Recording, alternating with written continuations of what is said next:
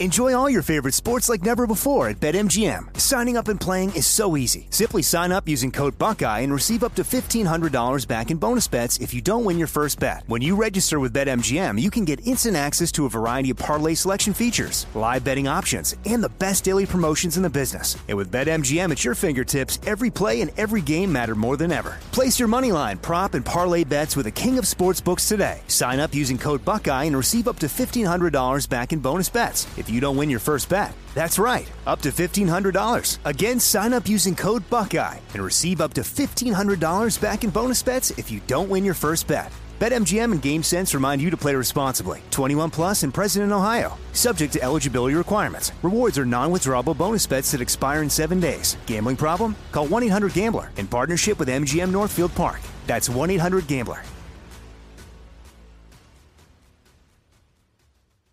You know you've got a comeback in you. When you take the next step, you're going to make it count for your career, for your family, for your life.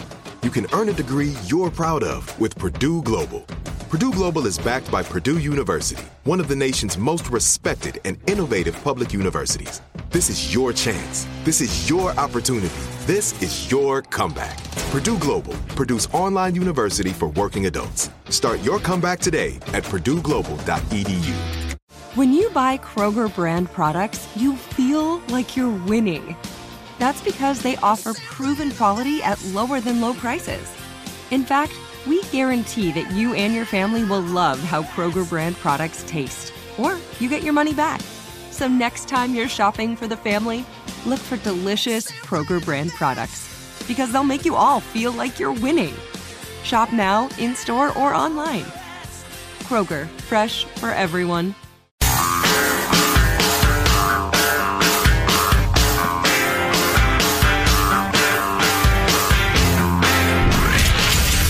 Abraham Lincoln Radio Studio at the George Washington Broadcast Center, Jack Armstrong and Joe Getty. The Armstrong and Getty Show. I need to switch gears emotionally as we were just ranting and raving about the school situation that makes me so damn mad. Not exactly sure who to be mad at. Because we are a government, we are a government run by the people, and we're not doing a good job of holding our leaders to account for this stuff. And they're getting We- away with it. They're bad people for doing it. The guy who broke into my car is the one who did the wrong thing. But from here on out, I should lock my doors or not leave valuables around. Right, I see your Try point. to stop the bad people doing doing things. The the, the, the, the, the the governors who won't open the schools are bad people, but we're allowing them to get away with it, and we don't have to. The media, who's not pushing them on this stuff, who's not saying, "Can you show me any evidence of why the schools can't be open?" or explain to me how a school one mile away that's a private school has been open all year. Do you have an explanation for that? And you don't need to be like aggressive like I'm sounding. I mean, I would like to hear their answer. There's a private school a mile away. It's been open since August. How do you explain that? They didn't get billions of dollars.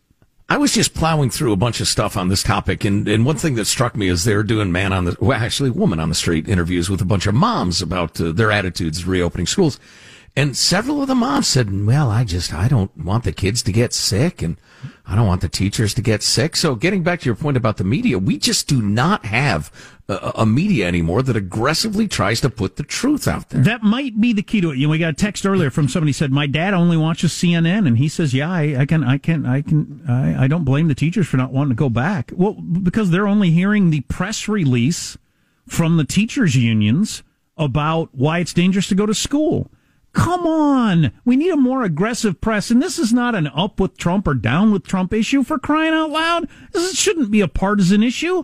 Ask a governor, why are the private schools open and doing okay and the public schools aren't? Explain that to me. There's no explanation. There And isn't don't let them throw out a bunch of buzzwords and, and, and, and, you know lingo. Make them answer the damn question. It's a cash grab. It's it's we're close to too late now. I mean, that schools will open eventually.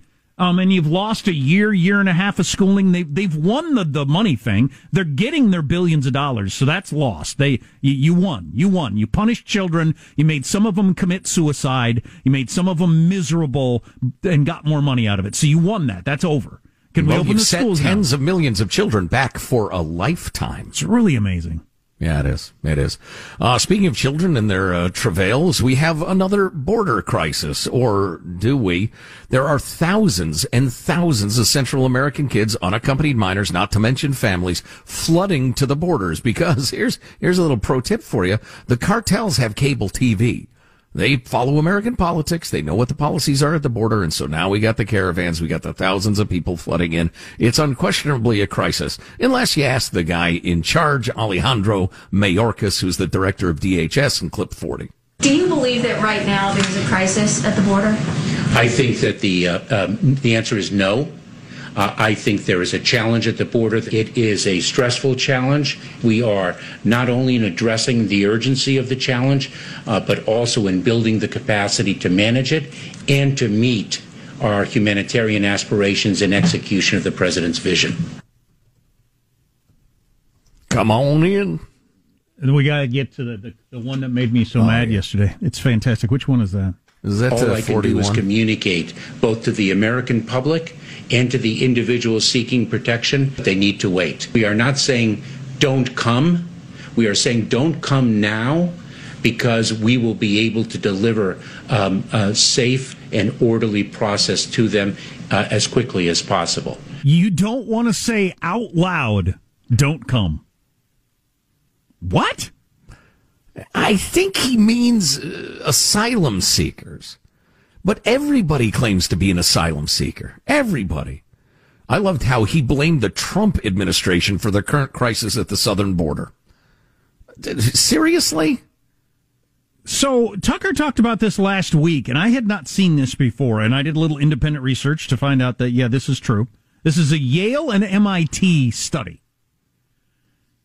He ran a montage of people for years saying we have 11 million illegal immigrants. 11 million illegal immigrants. With 11 million, illi- we've got to get a path for citizenship for 11 million. 11 has been the settled number for some reason. He was asking, where did this come from?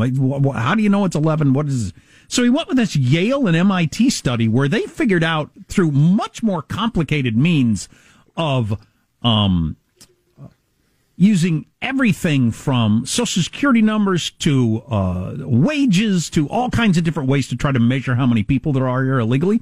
And Yale and MIT said it's somewhere between 16 and 29 million illegal immigrants in the United States, with the average being of where they think it is 22. So the most likely number is 22, but it's somewhere between 16 and 29 illegal million illegal immigrants in the United States of America, which is astounding. So something around 8% of the population, you know, rough numbers, is uh, in the country illegally. There's no other country on earth that has that situation. So the fact that we're not talking about, you know, in, in real serious terms about how to stop that number from growing or le- allowing that to happen again is really quite amazing. We are not saying don't come. We are saying don't come now. Yeah, let's follow up with clip number 42. But a Democratic Oh, congressman I'm sorry. from Texas. I'm sorry. Does is uh, Henry Cuellar introduced in this or? Yeah, go ahead. Roll it. But a Democratic congressman from Texas told Axios the bad guys know how to market that kind of message, adding, You just can't say, yeah, yeah, let everybody in, because then we're affected down there at the border. and then a final note on this topic: uh, Chad Wolf, the old DHS guy in 43. Everyone knows there's a crisis going on, and, and I think that the leader of the department needs to be honest with the American people. You know, it's it's another example of the. I just wish the media would ask the most basic questions. When a guy stands up there and says, "Hey, we're not saying don't come. We're just not saying don't come now." Who are you talking about specifically? Somebody should ask. Are you saying don't come to illegal immigrants or asylum seekers or who? You should nail that down. I would ask that question if I was a reporter there. And a perfectly fair follow up question would be what I was posing earlier. Uh, many, many people claim to be asylum seekers when they're just economic immigrants. Isn't that true, Mr. Secretary? most of the young people um, uh, doing media these days, they ha- make no distinction between illegal and legal immigration. So it's hard to have that conversation. Right. Yeah. It's it's he's gonna the, the, uh, Joe Biden's gonna have to deal with this on some level, though. I think the numbers are going to get so great that it, it will become a news story you can't ignore. Well, and now that Trump's out, I actually saw some of the liberal media reporting on some of these human caravans. So who knows? Maybe they'll be forced into being at least somewhat honest. Um, there is a new way to get kicked off of Twitter forever. Five strikes and you're out. I'm glad that's not the way it works in uh, real baseball. Game would last way too long. Aren't they talking about moving to like one or two strikes? Hasn't that been one of the ideas thrown out there to speed up the game? There have been a few different uh, ideas like that. Although uh, you mentioned earlier they're they're going to deaden the ball slightly this season. Just too Yeah. many home runs. Will that speed up the game though? That'll slow down the game, right? Uh, but I don't know. There'll be more action though. Guys will have to learn to hit line drives again and just get base hits. I think the game would be more exciting, but I'm not sure it'll make it faster. Well, as long as there's something happening, though. You know, an action packed movie, eh, you don't want it to be too long, but it's action packed. We don't. If it's dull, it doesn't matter how long it is. That's a pretty good point. Um, but there's a new way to get kicked off of Twitter. Five strikes and you're out. We'll tell you about that, among other things.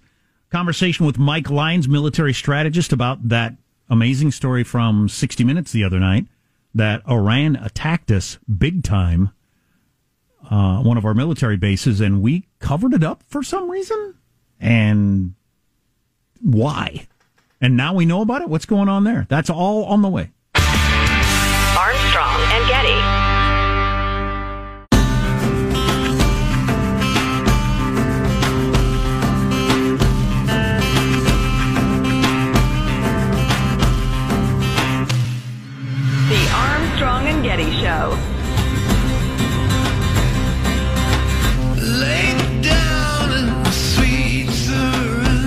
It was a simple prank, and it was harmless. I would never hurt an animal at all, ever. And I didn't know that it was the neighbor's goat because it was always at my cousin's house. So the fact that charges got pressed and now I'm facing felony charges is a little ridiculous, I think. I don't know what her intent was. You know, based on the investigation, the deputies certainly felt it was enough probable cause, enough information to charge her with what she is charged with. What is she being charged with? Painting a goat. Actually, she's being charged with animal cruelty, but they're. I did not see that coming. Yeah. Uh, woman faces felony charge after stealing neighbor's goat and painting it. Again, she didn't paint a goat. She painted a goat.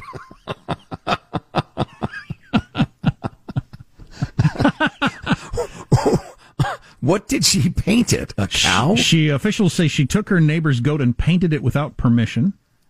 This 34 Do you mind if. I paint your goat? See, that's all that was required. That's all she had to do. One simple, polite question. Just a courtesy.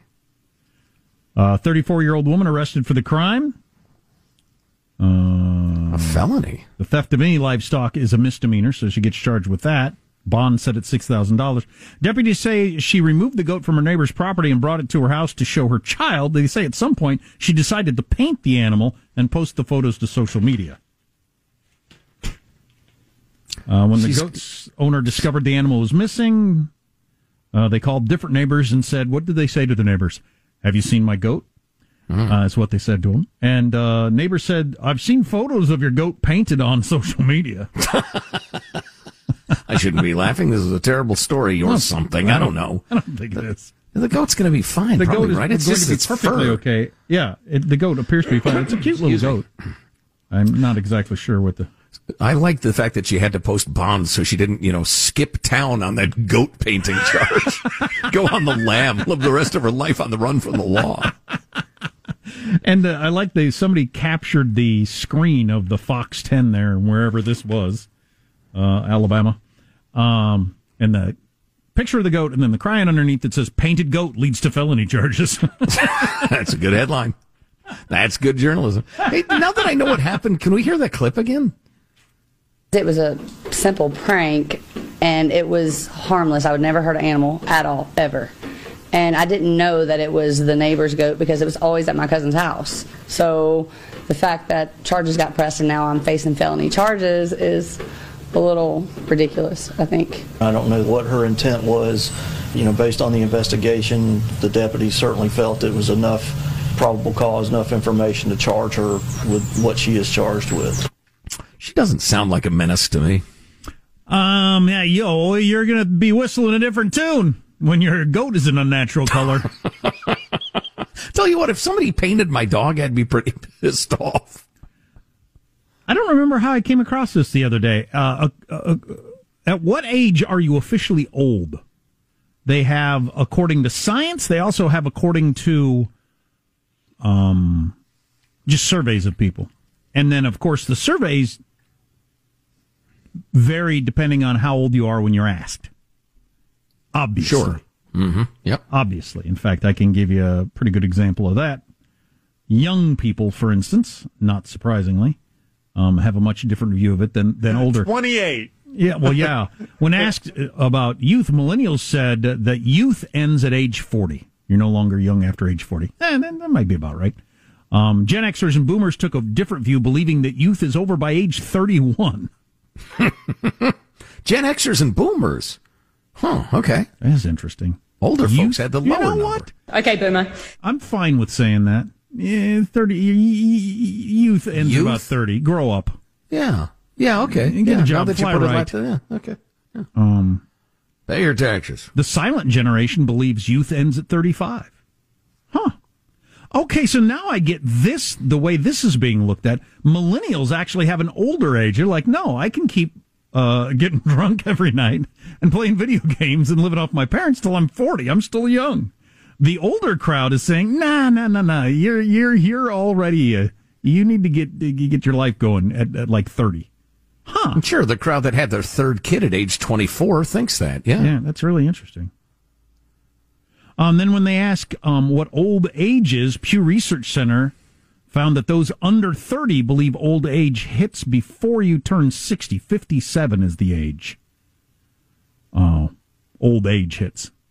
Yeah. Middle aged respondents cite 70 as the start of old age.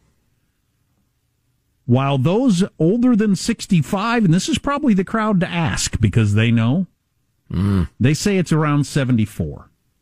And that's the, that is the crowd to ask. They know when old age hits. My parents know when old age hits. I was talking to my dad about it the other day. It's not Yeah. theoretical. Yeah. I'm the wrong guy to talk to about this because A, I'm a pain in the arse, and, and B, I just. If you say age is just a number, I'm going to have to leave the room. Age is just really a number. No, it just it varies in so many different ways. I mean, I was hanging out the other day. I, I played some golf, and I was hanging out with a handful of guys in their 60s and 70s, and they were just hilarious. They're just funny guys. uh, you know, Nobody said you can't life. be funny at age 70. It's just whether you're old or not. I'm not saying that they did.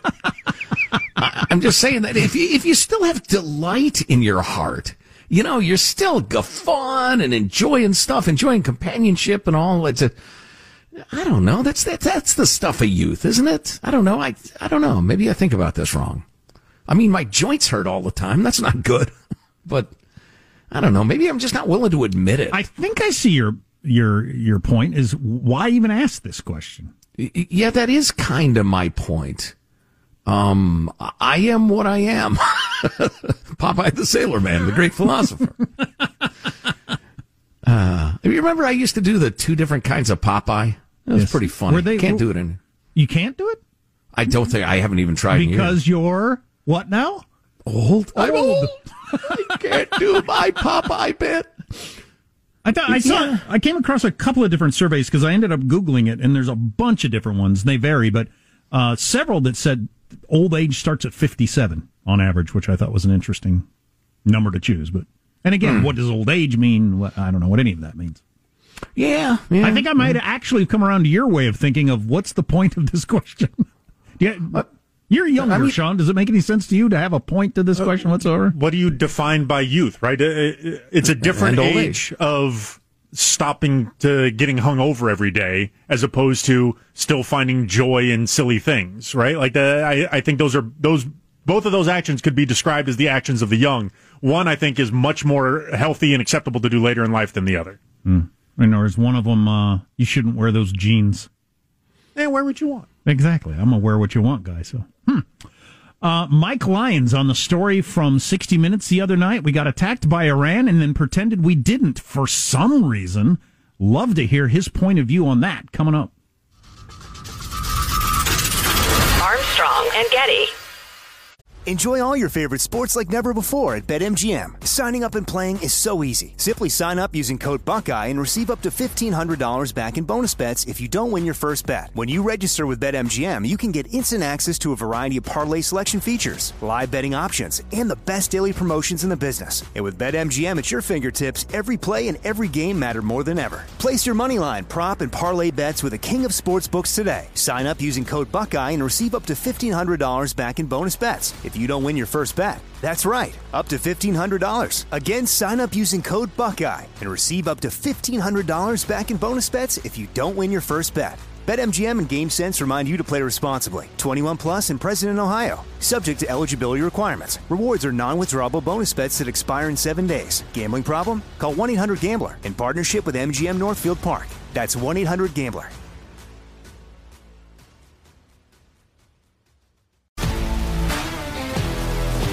If you love sports and true crime, then there's a new podcast from executive producer Dan Patrick and hosted by me, Jay Harris, that you won't want to miss. Playing Dirty Sports Scandals. Each week, I'm squeezing the juiciest details from some of the biggest sports scandals ever. I'm talking Marcus Dixon, Olympic gymnastics, Cain Velasquez, salacious Super Bowl level scandals. Join me on the dark side of sports by listening to Playing Dirty Sports Scandals on the iHeartRadio app, Apple Podcasts, or wherever you get your podcasts. From LinkedIn News, I'm Jessi Hempel, host of the Hello Monday podcast. In my 20s, I knew what career success looked like. In midlife, it's not that simple. I've been a journalist for two decades, writing cover stories for Business Week, Fortune, and Wired. And now, every Monday, I bring you conversations with people who are thinking deeply about work and where it fits into our lives. Like Microsoft CEO Satya Nadella on growth mindsets, The learn it all does better than the know it all. or MacArthur Genius winner Angela Duckworth on talent versus grit. Your long term effort and your long term commitment are surprisingly important. Each episode delivers pragmatic advice for right now. Listen to Hello Monday on the iHeartRadio app, Apple Podcasts, or wherever you get your podcasts.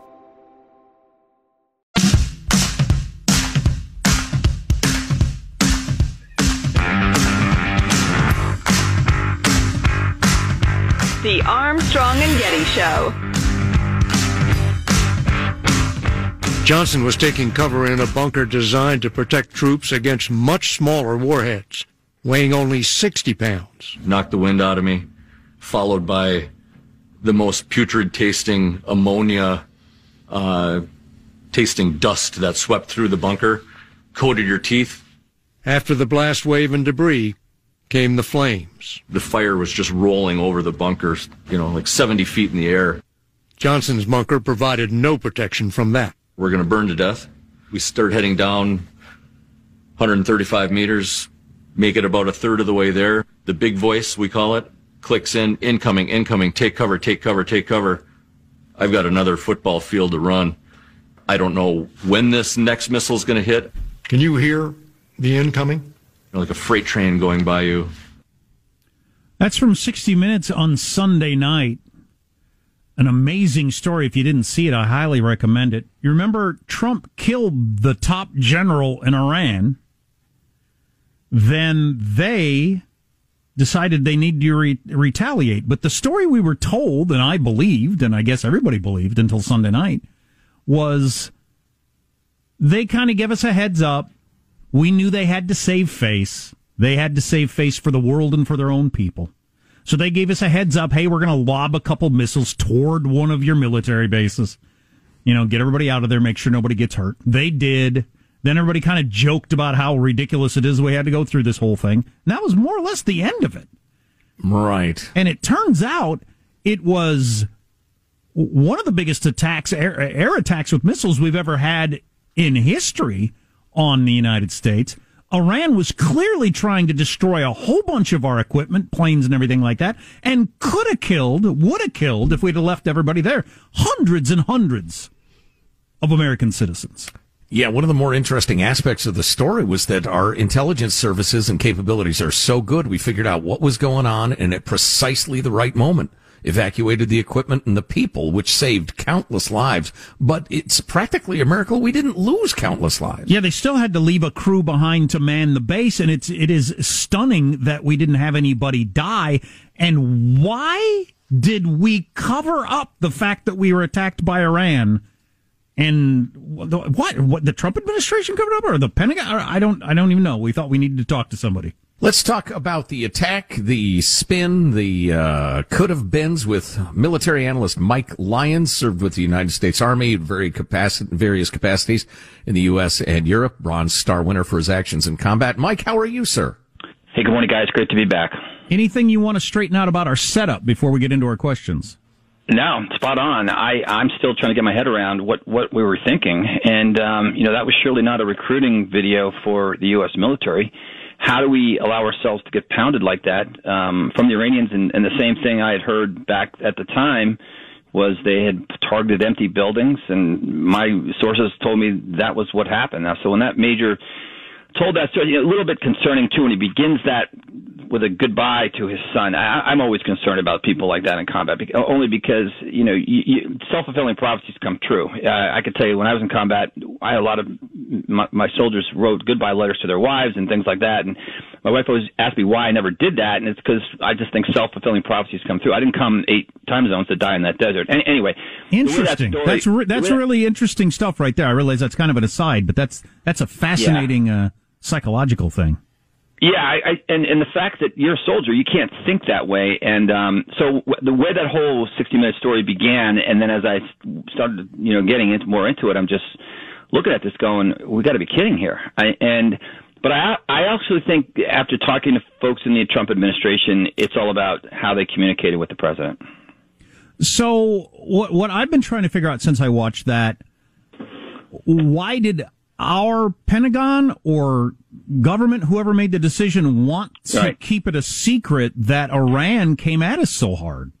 Yeah, I, I think it had to do with kind of what we're doing as normal business right now, and the fact that uh, presidents, and, and I think the last drone strike that President Biden just did is another example of so our presidents are getting out of touch with what the commander in chief is supposed to do because he should have been Trump should have been briefed on all the aspects of this top to bottom. When that mission was over, should have been briefed and, and was to- should have been told the the extent of the damage that was there. But it seems as though what was only communicated to him was nobody died. And so that was the bar. That was the as long as nobody dies, we're not going to do anything. We're not going to retaliate. I, I just don't get why we didn't retaliate. It just goes to show that we don't have any strategic vision. We don't have a strategic deterrence for example, you do that to the Israelis, the strategic deterrence is you get you got one X comes to us, you're getting ten times coming back to you.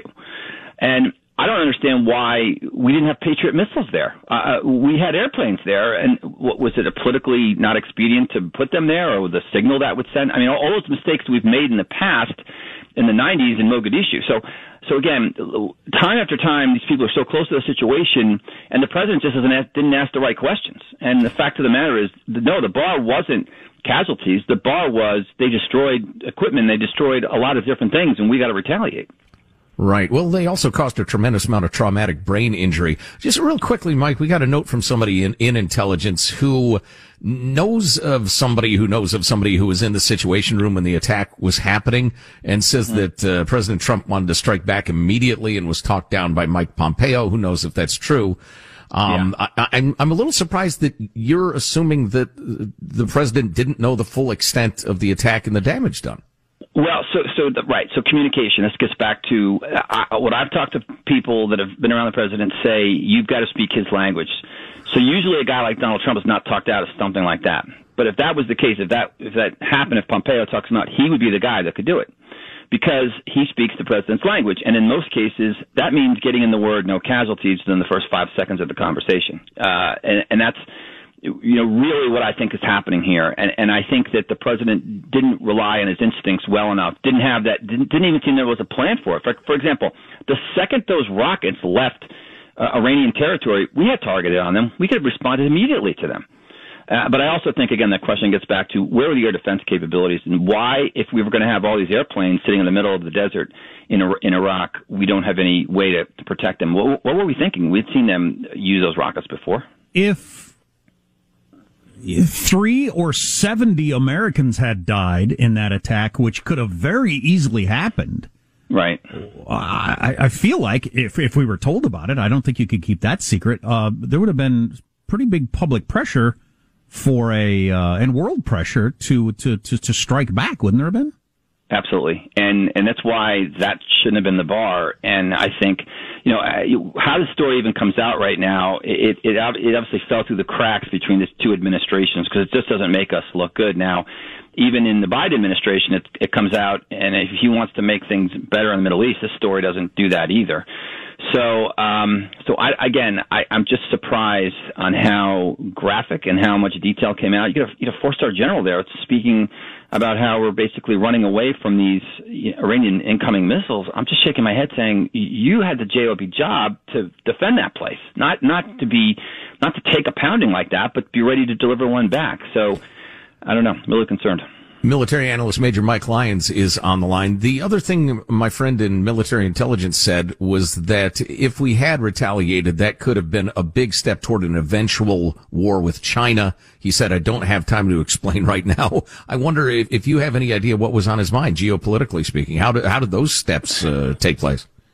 Okay, so here's a nobody wants to fight the United States conventionally. I'm not sure, you know, if if that means that China would have done something in the South China Sea, maybe that would be the case. Um, but no one wants to fight the U.S. conventionally, and so we've got to play to our strength. And this would have been our strength. Our strength would have been responding to this one particular attack. Now, again, I, we're, we're pres- he's making a presumption, or she's making a presumption that China is going to start something with us. I just don't think that's going to be the case. Um, I, again, deterrence. What keeps these other countries from doing this in the very beginning? Uh, we know what China is because China knows it doesn't want to get into a conventional war with us.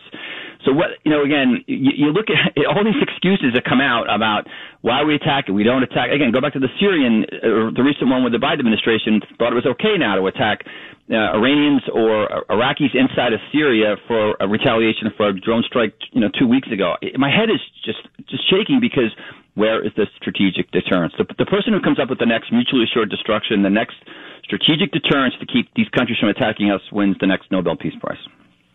Interesting. Um, so on the timing of this story coming out, Iran's been in the news a lot. The Biden administration and uh, leadership in Iran have been going back and forth of you got to do this, well we're not going to do this, you know, negotiating. Mm-hmm. And they said they won't even sit down with us, and they they said you're not allowed to have surprise inspections anymore, and we're going to keep mm-hmm. enriching uranium. All these things. In, any chance that we wanted this story to come out to help move public opinion toward these are bad guys we might have to attack? Well, I don't see us attacking them again either because we don't have any real resources there. We have okay. to deploy. You know, everyone's gone. I mean, those days are over of trying to to do anything on the ground there. We can fight them from the air and drone strikes and things, but that, those days are over. If anything, we're leaving out of Iraq faster than we are before, and we've got an off ramp to Afghanistan. But again, those troops are nowhere in the neighborhood either. So, um, no, I, I don't know what's going on. The, the, the administration is trying to resuscitate this relationship with Iran just because Donald Trump of what he did. So it's it's dumb. It's foolhardy. The bottom line is we need to be all out of the Middle East unless we have a, unless we come back with a clear strategy as to how we want to deal with it. It's it's a tinderbox. It'll blow up. But the bottom line is, uh, unless we're going to come up with some other strategy from a military perspective, I just we're just wasting our time. Great stuff, military analyst Major Mike Lyons. Mike, it's always enlightening. We sure appreciate the time. Thanks for having me. When that last thing he said fit in with uh, Tucker's whole first segment last night on Tucker Carlson was we need to get out of the Middle East. I mean, unless we got some particular strategy of something we're trying to accomplish, just get out of there. I think we broke Iraq and, and we bought it. I think we feel like there's a moral need to continue to protect it to a large extent from being completely overrun by Iran. I mean, for partly for our own needs, but I, I don't know. God, when is the true story on this going to come out, though? I wonder if it's one of those 25 years from now when the whatever the, the, the law is on keeping things like this secret. I mean, because th- this seems like a pretty major deal that we decided to hide an attack on the United States of this extent. All right, I got a theory for you. See how you like this. And and I always hesitate to disagree with Mike because I, I uh, like him very much and I respect him very much.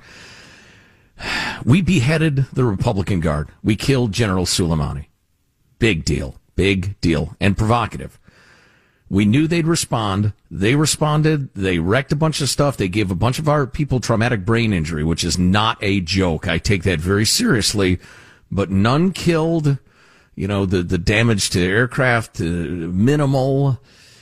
And, and Trump and company looked around. They said, we beheaded Soleimani. We had some injuries, but not, not serious damage to our base let's take our winnings and go home instead of escalating and perhaps, you know, letting loose the dogs of war. And, and once you let them loose, you don't know where they're going. That's the point of the expressing the dogs of war.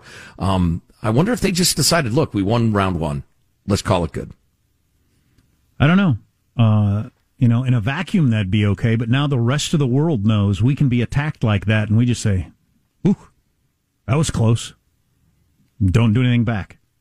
And Iran You're certainly right. knows that. We can hit them that hard and they don't respond. I mean, no wonder they were so jumpy that they shot down that uh, airliner the next day or whenever Oh, that right. was. No wonder they were so jumpy. They had to be expecting it's coming now. It's really coming because they they launched, according to 60 Minutes, the strongest aerial attack in history on the United States. Now, part of that is just technology is better. I mean, Japan wanted to; those bombs didn't exist. But I hope um, Pompeo writes the book someday. it was That not a compelling. minor attack at all what Iran launched on our military base. Nope. It was a, we're going to take these bastards out. A lot of them. And a bunch of their planes. It was an act of, full on act of war. Yeah, keeping in mind when they launched, they thought it was a fully staffed, fully equipped air base. And it was only by the grace of our intelligence and, and decent leadership that we got so many planes and people out of there. God, I wonder if they're shocked. Like on, on their end, they're like, wait a second. We just tried to start a war with the United States and they didn't respond. Wow. hell? Wow. Hmm. I don't know. If you know or have a theory, text line 415 295 KFTC.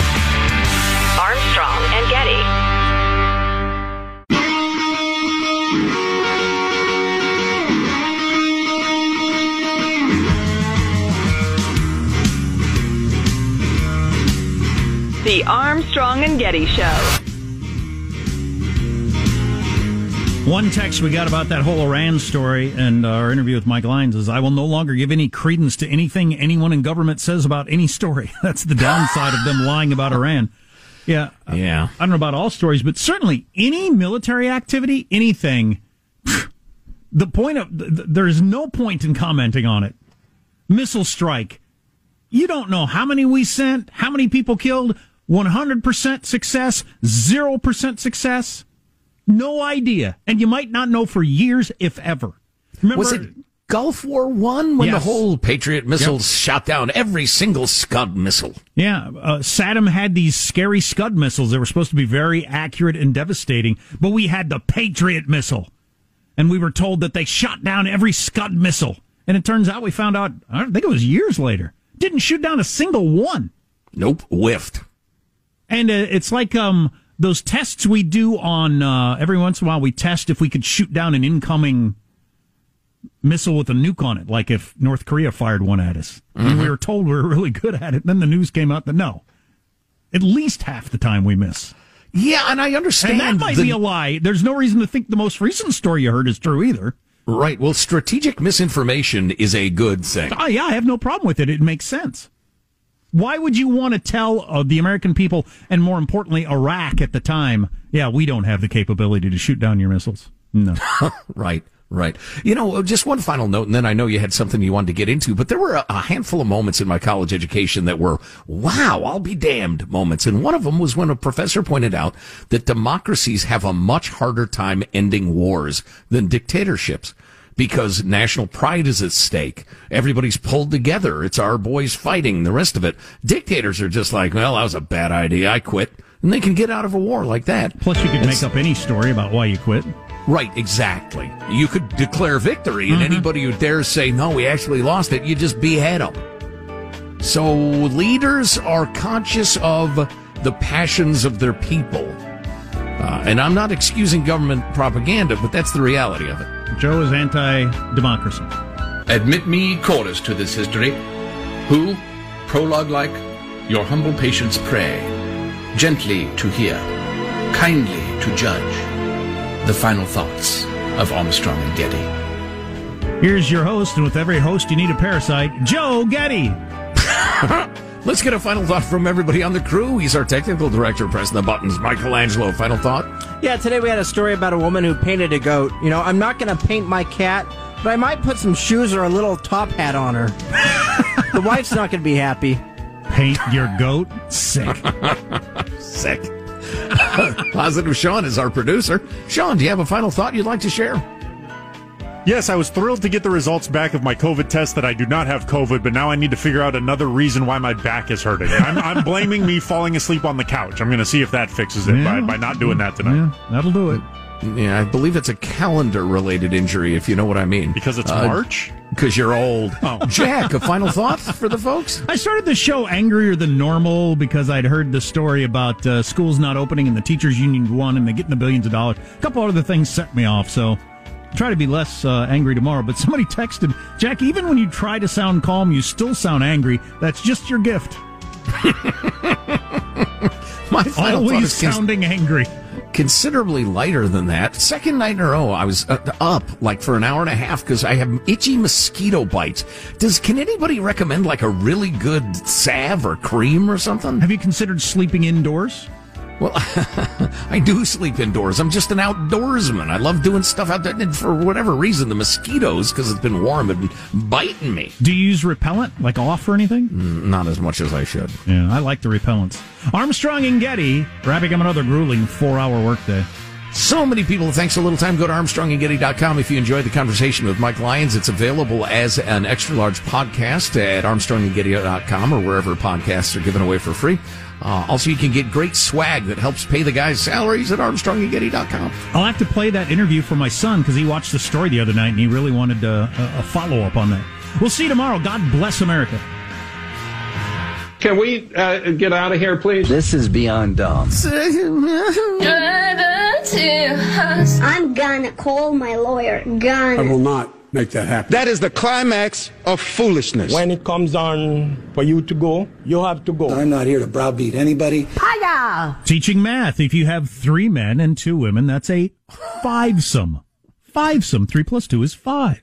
I don't think that was a serious addition to the conversation. Armstrong and Getty. If you love sports and true crime, then there's a new podcast from executive producer Dan Patrick and hosted by me, Jay Harris, that you won't want to miss. Playing Dirty Sports Scandals. Each week, I'm squeezing the juiciest details from some of the biggest sports scandals ever. I'm talking Marcus Dixon, Olympic gymnastics, Cain Velasquez, salacious Super Bowl level scandals. Join me on the dark side of sports by listening to Playing Dirty Sports Scandals on the iHeartRadio app, Apple Podcasts, or wherever you get your podcasts. Imagine you ask two people the same seven questions. I'm Minnie Driver, and this was the idea I set out to explore in my podcast, Minnie Questions. This year, we bring a whole new group of guests to answer the same seven questions, including Courteney Cox, Rob Delaney, Liz Phair, and many, many more. Join me on season three of Minnie Questions on the iHeartRadio app, Apple Podcasts, or wherever you get your favorite podcasts. Seven questions, limitless answers. More Than a Movie is back with season two. I'm your host, Alex Fumero, and each week I'm going to talk to the people behind your favorite movies. From The Godfather, Andy Garcia, He has the smarts of Vito, the temper of Sonny, the warmth of Fredo, and the coldness of Michael. to the legend behind La Bamba, Lou Diamond Phillips. When I walked in, I didn't think I had a shot at Richie because John Stamos' picture was already up on the wall. Listen to More Than a Movie on the iHeartRadio app, Apple Podcasts, or wherever you get your podcasts.